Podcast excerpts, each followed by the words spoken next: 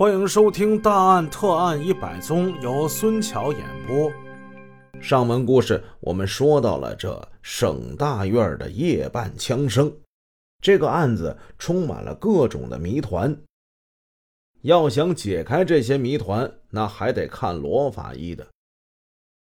罗法医跟其他几位法医深知肩负重任，一丝不苟地勘察现场、检查尸体。除了那支五四式手枪，他们还在现场发现了两颗子弹的弹头，一颗在尸体面部下方血泊边上，另一颗在尸体胸部地面上。后来为尸体脱衣服时，又掉出一颗子弹的弹头。难道这苗广吉尸体上有三处枪伤吗？不对。这个事儿好像不是这么简单。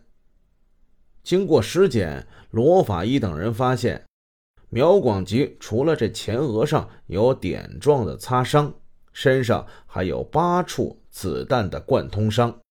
这脸上的擦伤很可能是身体向前跌倒时形成的。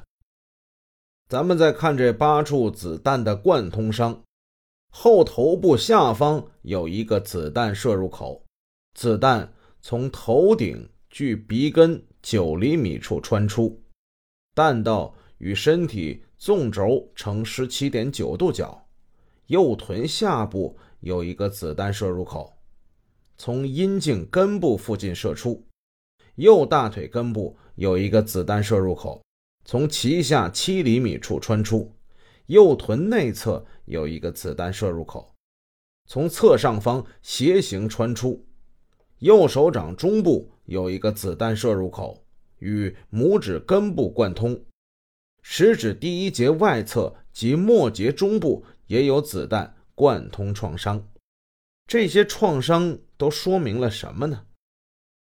罗法医跟另外几位法医认真地检查了创伤的部位和形态，并剖验了尸体上弹道的走向及关系。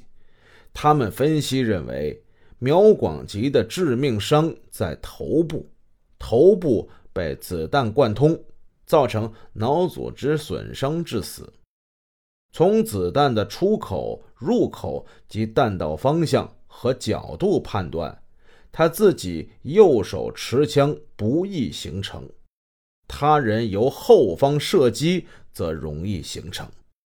苗广吉体表所有枪伤入口都在后部，出口都在前部，说明射击者是在他后方开枪的。种种迹象表明。苗广吉腹部的枪伤是在他受伤倒下之后，处于卧倒状态形成的。伤创虽多，加上头部致命伤在内，实际仅中四弹。他受伤倒地后，两臂重叠压于腹下，右手握拳屈在一处，在这种状态之下，又连中了三枪。所以形成了多处贯通伤。可是为什么在人们发现苗广吉尸体时，他的右上肢却是向外伸展的呢？与那支五四式手枪相隔仅有二十厘米。这只有一个解释，那就是他死了之后，右上肢被人从身下给拽出来了。另外，苗广吉尸体上没戴帽子，棉衣没系扣，棉裤前开口也没有扣好，脚上没穿袜子，没系鞋带这些都让人觉得非常的可疑。同时，为什么苗广吉头部的子弹贯通伤是那样一种由下向上的奇特的射击角度呢？为什么在他中弹倒地后，又有人向他连开了三枪？